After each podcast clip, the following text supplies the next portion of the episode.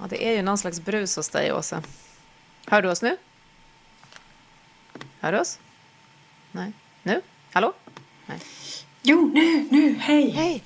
Ah, tack och lov! Blir du stressad? Ja, jätte. Alltså, nej, jag glömde ju mina vanliga. Så nu har jag haft min, min sons hörlurar här och såna här gamla som man liksom inte använder sig av längre. Och sen nu de här var några andra obskyra konstiga. Så jag, jag lyckades inte koppla in i datorn. Men funkar det så här ändå? Ja, det låter, lite, det låter lite rumsligt, men vi får leva med det. Det är faktiskt ganska intressant nu, för jag ber ju alltid folk ha lurar med sladd om man inte har en sån här som jag har. Och då, det, alla har ju inte det längre. Det, det är ju inte så att vi har ju liksom bluetooth över hela. Ja. Mm, Ja, exakt. du vet, vi löser alltid sånt där, Åsa. Det är ingen idé att stressa upp sig. Bra.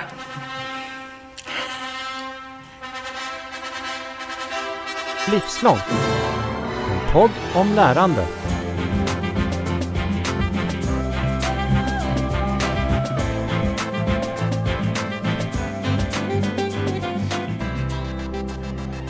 Tycker jag vi kör. Åsa Wikner, har du kommit ner från de rosa molnen här nu? Ja, men jag har nog det. Jag sitter mitt i en sån här ansökningsprocess som bara kastar in en i jobbet igen. Så ja, jag är tillbaka i vardagen. Ja. Varför jag frågar, ganska nyligen hemkommen från bröllopsresa är du, synnerligen nygift. Jag leker sportreporter då och frågar, hur känns det?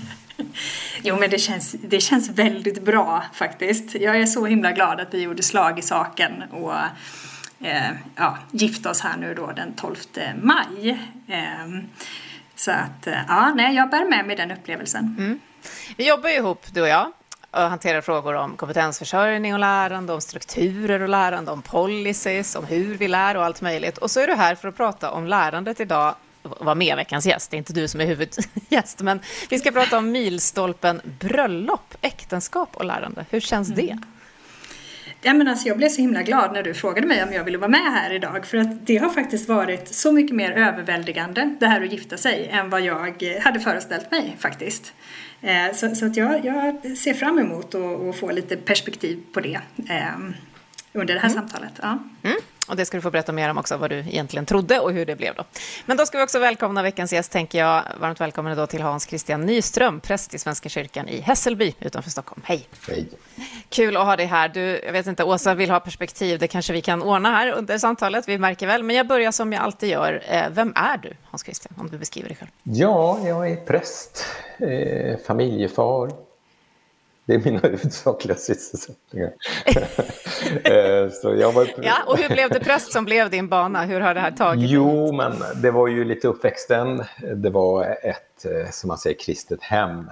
Men eh, med ganska mycket, vad ska man säga, kulturell och intellektuell inriktning. Pappa var lärare, gymnasielärare och regissör och mamma var skådespelerska. Så det var mycket folk hemma, mycket kultur, mycket samtal. Det var alltid liksom lätt att samtala och prata med varandra. Eh, Så att, eh, och sen så var det lite grann, jag kom med i eh, kyrkans ungdom som det hette på den tiden, Svenska kyrkans ungdom idag.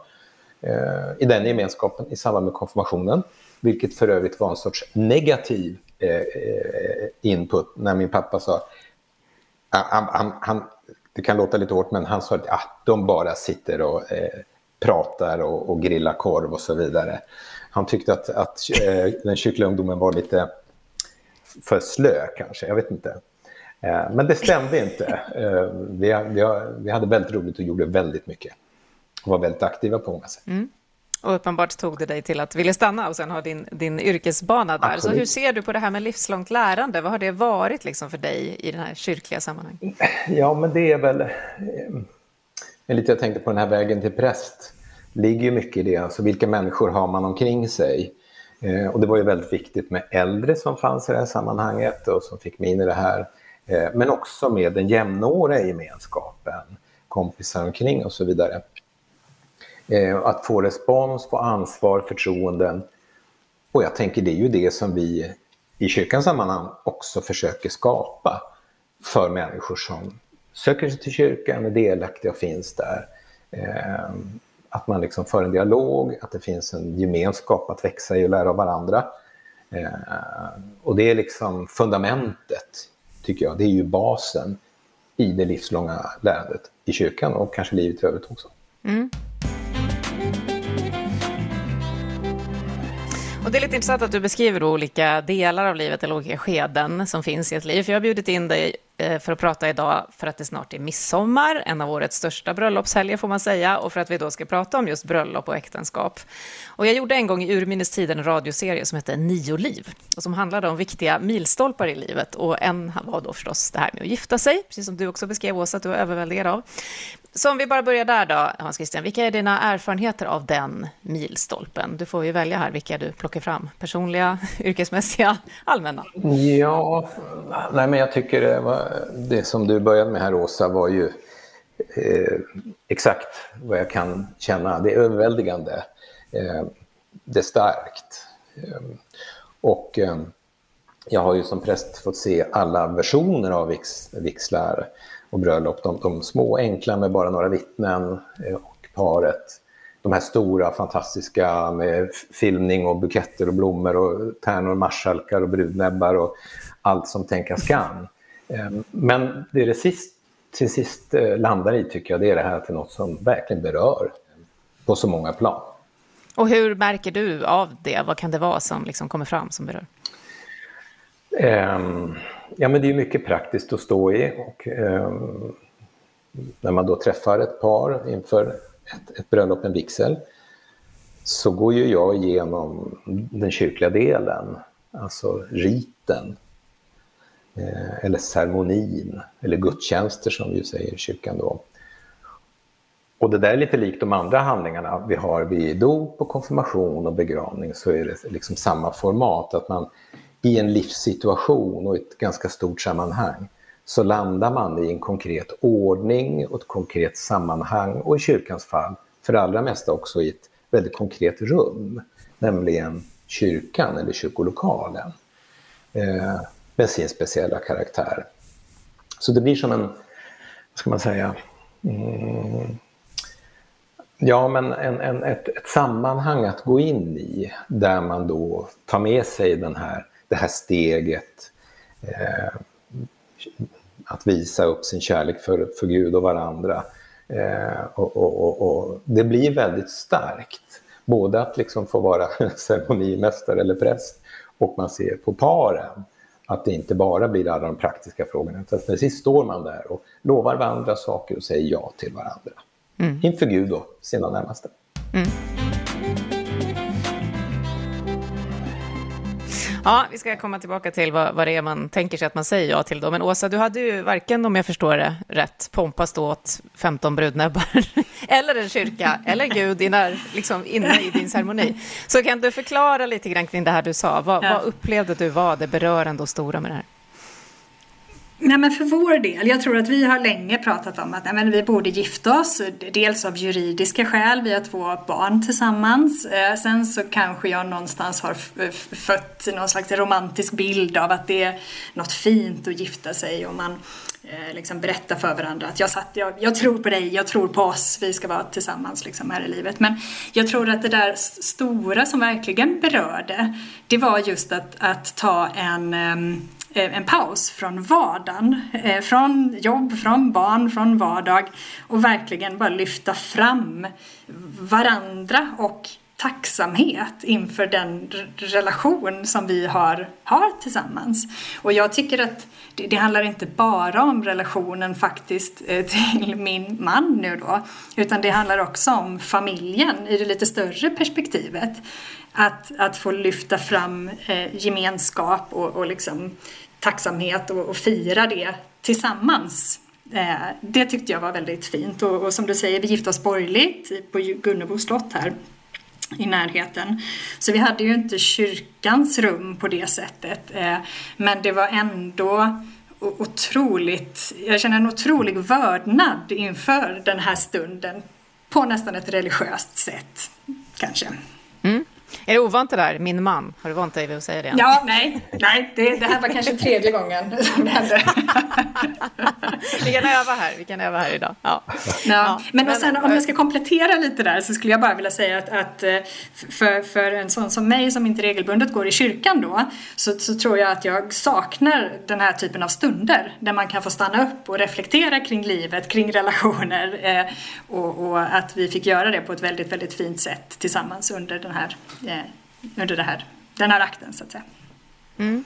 Du nickar mycket igenkännande här, Hans Christian, åt mycket som Åsa säger. Mm. Det här med, och du sa att riten eller ceremonin och så.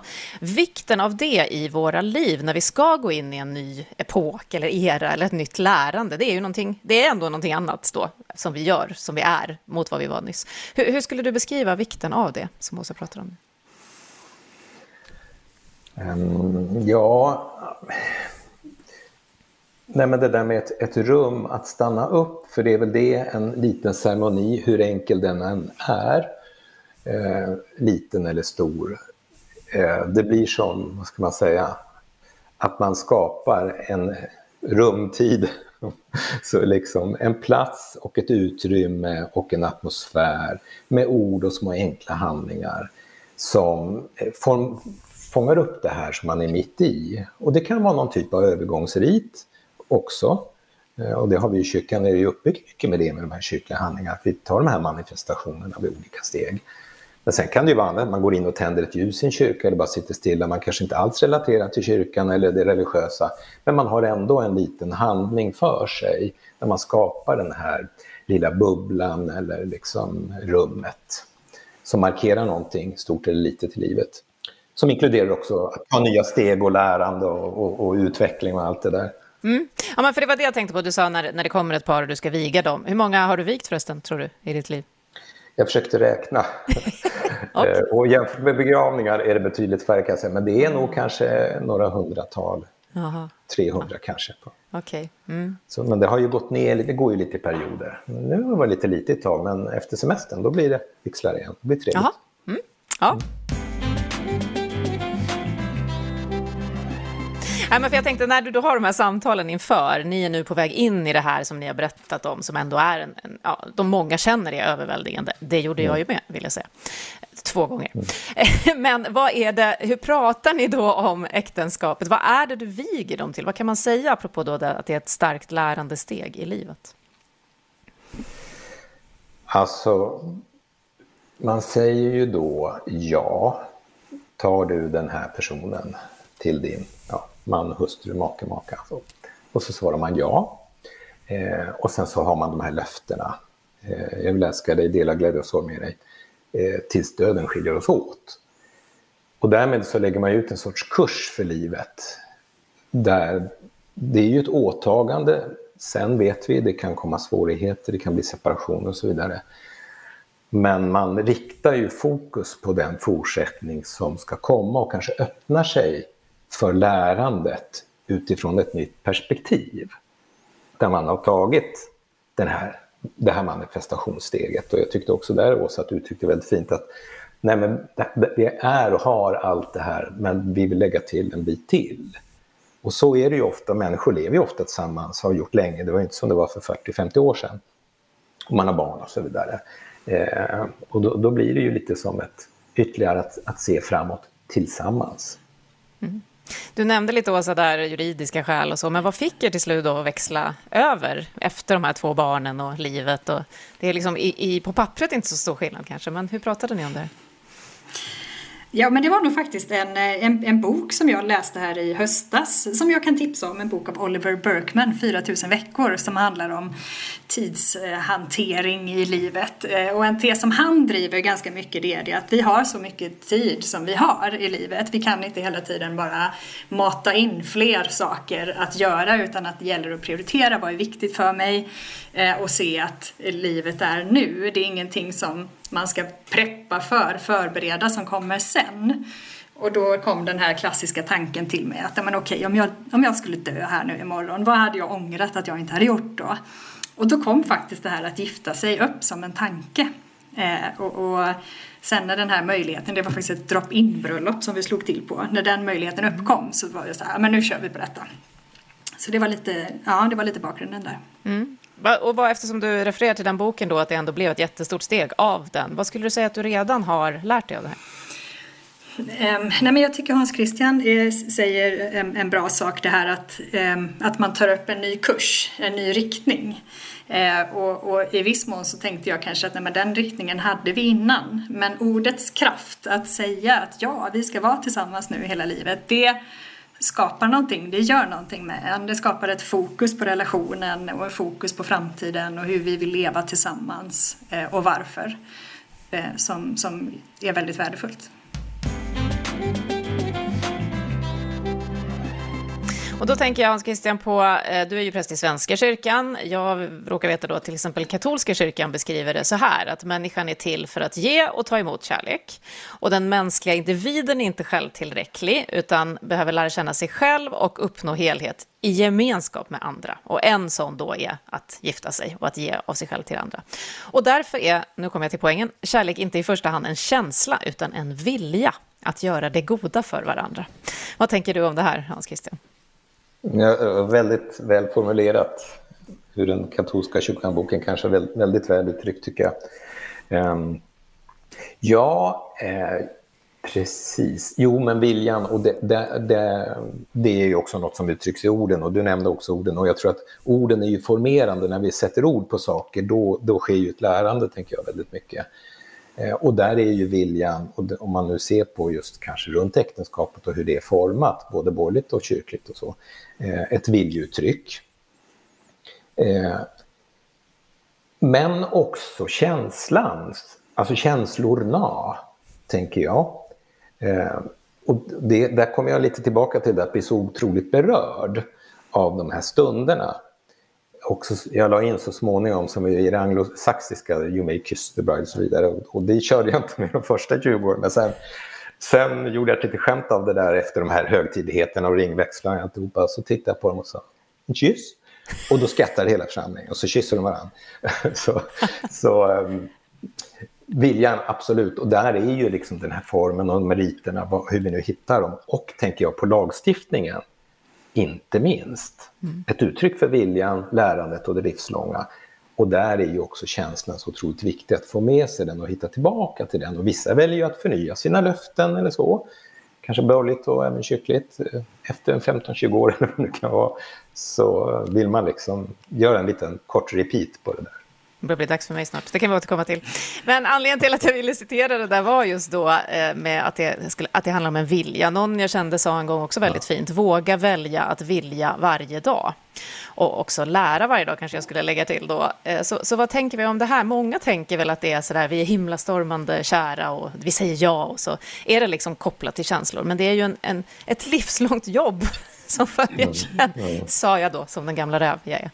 Eh, vad tänker ni om det? Så är det ju. Definitivt. Det behöver inte vara jobbigt för det. Jo, det kan det vara, men, men det är liksom part of the deal. Det, det ingår lite i det här. Och där kan det väl i riten också då, eller det här steget man tar tillsammans, ligga en insikt om det.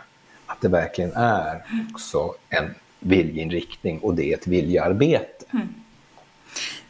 Jag, jag, gillar det anslaget väldigt mycket, eh, Katarina. Och det här att, jag tycker att det tar lite mm, press ifrån det här. Hur ska man känna? Hur ska man, för att man, man känner ju bara sig själv eh, och, och det här himlastormande som man får till sig från ja, men, kultur och omvärld och hur man ska känna och vad, vad är en tillräckligt stor känsla för att kunna investera hela livet i? Eller så. Om man istället ser det som en, en vilja och en ambition och ett ständigt lärande och något som man ständigt jobbar på så tycker jag att det tar bort en del press från den här himlastormande känslan som bara ska finnas där vad det verkar när man kollar filmer och läser böcker och sådär. Mm. Eh, så, så, det tycker jag verkligen är ett lärande. Mm.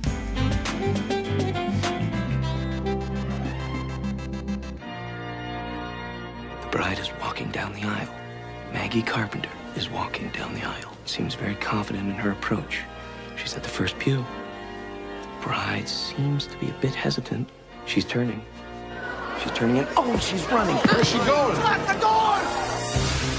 She likes to dump grooms right at the altar. Plows down the aisle, knocking old ladies out of her way like the running of the bulls in Pamplona. I'm profoundly and irreversibly screwed up.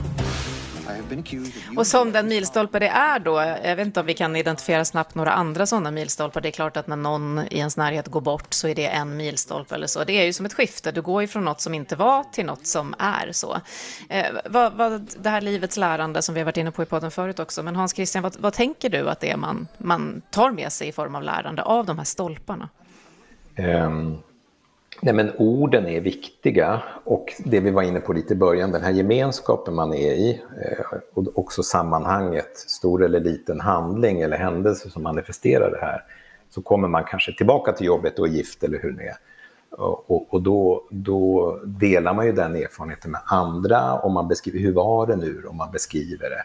Och, och får med sig de här minnena och uttrycken som man då eh, tog till sig och gick in i Eh, till exempel när man ingår äktenskap, och som sen man prövar sig mot eh, i det fortsatta livet, i viljan och i känslan och i händelserna i livet.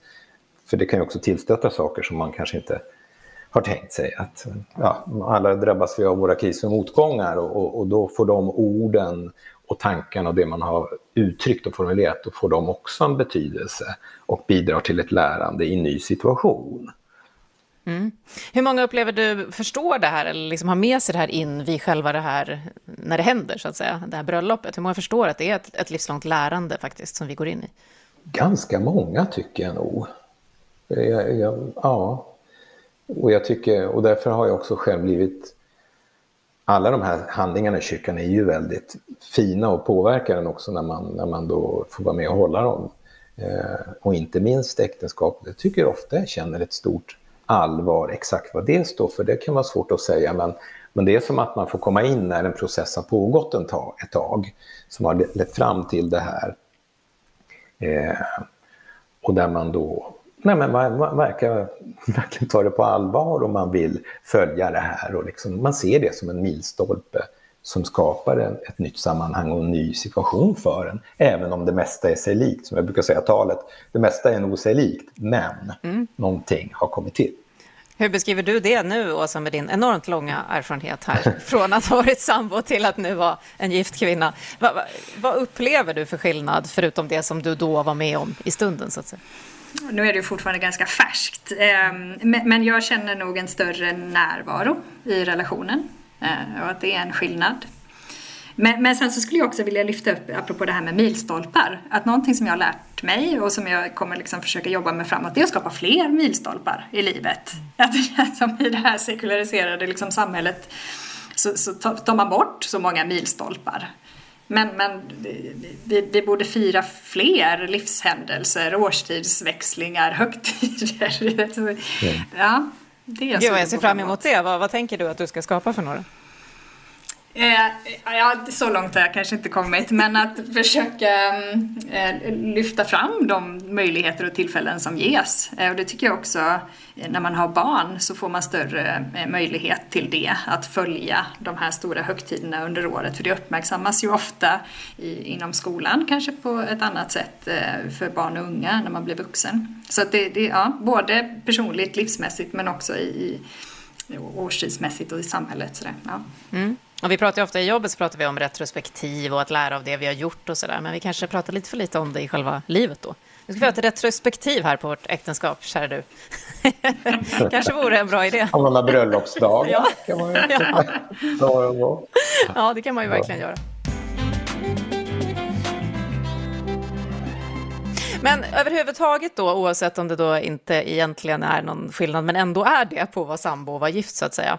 Eh, en relation på sikt, att leva i en lång relation, Hans Christian, vad säger du? Vad, vad hinner man lära sig, upplever du, som träffar folk över tid i ett liv i kyrkan, eh, eh, genom att finnas i en lång relation, som man kanske inte hinner med om man har många kortare, så att säga? Va, vad uppstår det för lärande i en lång relation?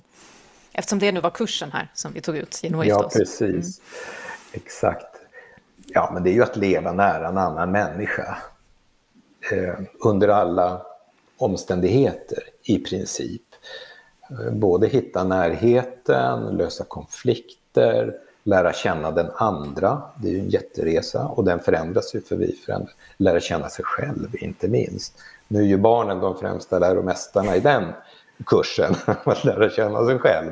Men även i parrelationen, så, särskilt om den sträcker sig över längre tid, för ja, men man förändras då både själv och den andra och där måste man ju ta in det i relationen och lära sig av det eh, för att kunna fortsätta tillsammans på ett bra sätt.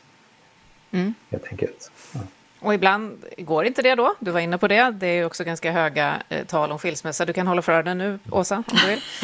Jag ska inte skrämma upp dig på så. Men vad finns det för lärande i att också liksom följa med på den resan om det blir så? Alltså vad finns det också för lärande i, i avslutet av långa relationer, skulle du säga, Hans Christian? Ja, där är det ju på tal om riter så, så är det ju en helt annan process men som samtidigt är en otroligt stor livsförändring. Det har ju en del i kyrkan har försökt ta initiativ faktiskt till det och en del har försökt på ett privat sätt att liksom, vad ska man säga, om det funkar med tanke på omständigheterna, göra något, någon sorts samling runt ett avslut. Men jag tänker framför allt så är det ju, det är ju samma betingelser. Eh, nu måste jag lära känna mig själv och min tidigare partner under nya förhållanden. Och det är kanske värt att lägga lite krut på det om man kan. Att det inte blir för sårigt, att det kanske får gå en tid men sen kan man ändå ha en samtalsrelation. Och är det barn med så är det ju jätte, jätteviktigt. Och där finns ju faktiskt lite grann en nyckel. Om, om man förmår tillsammans fokusera på barnens bästa så kan ju de bli en punkt som hjälper en att få hyfsat normaliserade relationer. Ja. Mm. Apropå några milstolpar då som går över tid. Men om man då klarar det, om man lyckas lära sig om sig själv och, och, och den andra och hela tiden av relationen och gå vidare och sådär då, så som vi sa är det ändå ett livslångt jobb. Och ibland har jag hört människor i livet säga, men det ska inte behöva vara så där hårt arbete. Det ska inte behöva vara så där mycket utveckling och lärande på det sättet i en relation. Då är det något fel, då är det bättre att lämna. Vad säger du om det, Hans Christer? Jag håller inte med. Nej, förvånande nog. men, Vilka är argumenten? ja, men argumenten är att vi lär oss ju vare sig vi vill eller inte. Vi ska, vi från första till sista andetaget så är vi lärande individer och lärande gemenskap, för vi är extremt sociala varelser. Så att, däremot om man tänker att oh, jag måste gå en massa utbildning och lära mig massa saker, läsa massa böcker, då kan jag förstå det. Sen behöver man ju krishantera ibland. Men det är ju mer det där att vara närvarande och som vi sa lite i början till dem man har omkring sig. Eh, och där är väl inte relationen så jätteolik vänskapsrelationer, arbetsrelationer och ja, andra sammanhang där vi lever mm. nära andra. Nej. Eller förälder som du säger, hjälp ja, vad man har lärt sig som det Ja, precis. ja.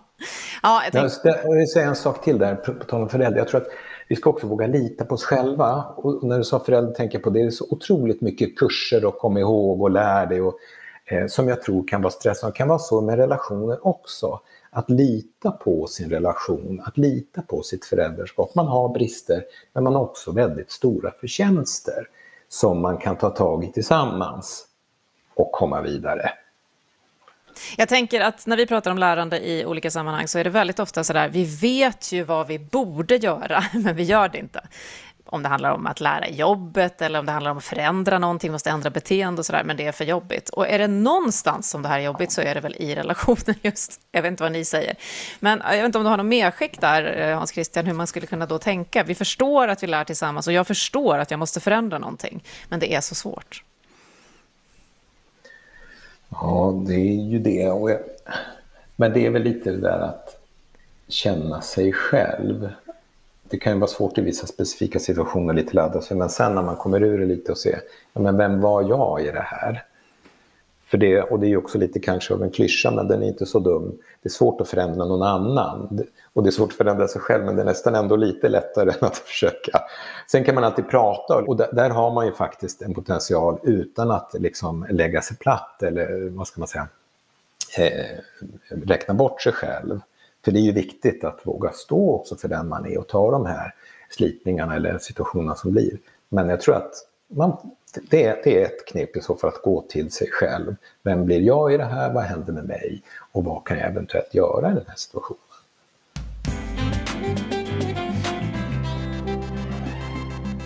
Är det något annat, någon annan fråga, Åsa, som du skulle vilja passa på nu då, när vi har Hans Christian här att fråga eller, eller sådär som du tänker att du skulle behöva någon slags medskick om? Du och alla andra får man väl säga då. som gifte sig på midsommar eller pingst eller en alldeles vanlig tisdag i rådhuset. Ja, alltså, jag tycker att jag har fått med mig många bra eh, inspel och perspektiv under det här samtalet. Eh, så jag kan nog faktiskt inte komma på någon fråga. Jag har massor med frågor hur det är att vara präst och eh, vad är roligast? Är det att viga folk eller är det dop eller är det något annat och sådär. Men det kanske inte hör till det här samtalet. Ja, du kan ju få svara på just det i alla fall. Nästan alltid lika roligt. Så är det. Ja. Ja. Nej, men jag kan bara säga, jag, jag tycker att det är väldigt eh, intressant det här sista som du sa nu, Hans Christian, att eh, att, att inte kanske, eller så, så som mina tankar började gå, var att man inte ska ta för givet kanske att man känner en person och vet mm. precis hur den reagerar och varför den reagerar bara för att man, på ett visst sätt för att man har varit tillsammans under en lång tid. Utan mm. att man är öppen för att det finns sidor av den här personen och reaktioner som jag faktiskt inte känner till och som jag behöver vara lite uppmärksam på och förstå och fråga om och så för att inte man ska köra in i eh, situationer och konflikter som blir svåra att lösa. Mm. mm. För jag tänker att livslångt lärande handlar ju väldigt mycket om förändringar som sker omkring oss och i oss. Och det gäller ju en själv lika mycket som den man lever med. Så jag tror att det där är väldigt viktigt att ta med sig, komma ihåg. Ja, det brukar inte vara så populärt heller att säga så här, för du är ju sån här, för att man tror det. Ja, det verkar inte vara en sån, definiera andra verkar inte vara en jättepopulär Det är lätt att hamna där. Så att... ja, ja, det är det. Mycket lätt. Ja. Är det något annat du tänker på, Hans Christian, som du kan skicka med inför den här milstolpen, men också överhuvudtaget, då, när vi tar sådana här kliv i livet, vad som är viktigt? Då? Nej, men det är väl att ibland liksom eh, tänka tillbaka till och minnas en, en, en, en, ett uttryck för milstolpen, en enkel handling eller en rit eller någonting. För att få sig ett perspektiv bakåt samtidigt som man då blickar framåt. Ja, men nu har vi, så var det vid vigseln, ja det är sju år sedan och liksom, hur blir framtiden. Eller så var det när barnen döptes eller när vi hade det här kalaset och så vidare. Att ibland vända tillbaka till de stunderna och liksom ta med sig allt det fina och goda ur det när man sen tittar vidare. Mm. Det är okej att leva på sina minnen. Och kyssen, glöm inte den. Hade Absolut. ni någon sån, Åsa? Precis. Ja, det hade vi. ja. det Bra jobbat. Helt rätt. Ja, superspännande. Lärande som vi kanske inte alltid pratar om i vardagen, men som är en otroligt stor del av våra liv. Och som du så fint sa, Åsa, det är dags att sätta fokus även på, på de delarna av liv och lärande. Jättetack för att ni var med och pratade om det. Åsa Wikner, min kollega, och Hans Christian Nyström som är präst i Hässelby församling i Stockholm. Tack. Tack själv. You may kiss the bride.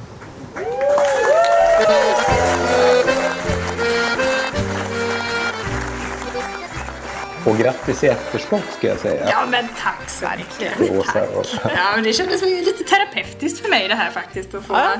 tänka tillbaka och vad tar jag med mig och vad blir det fram så får jag leva som jag lär här nu också. Du har just hört Livslångt, en podd från RISE om allt det där man lär sig i livet. Vi hörs om en vecka igen.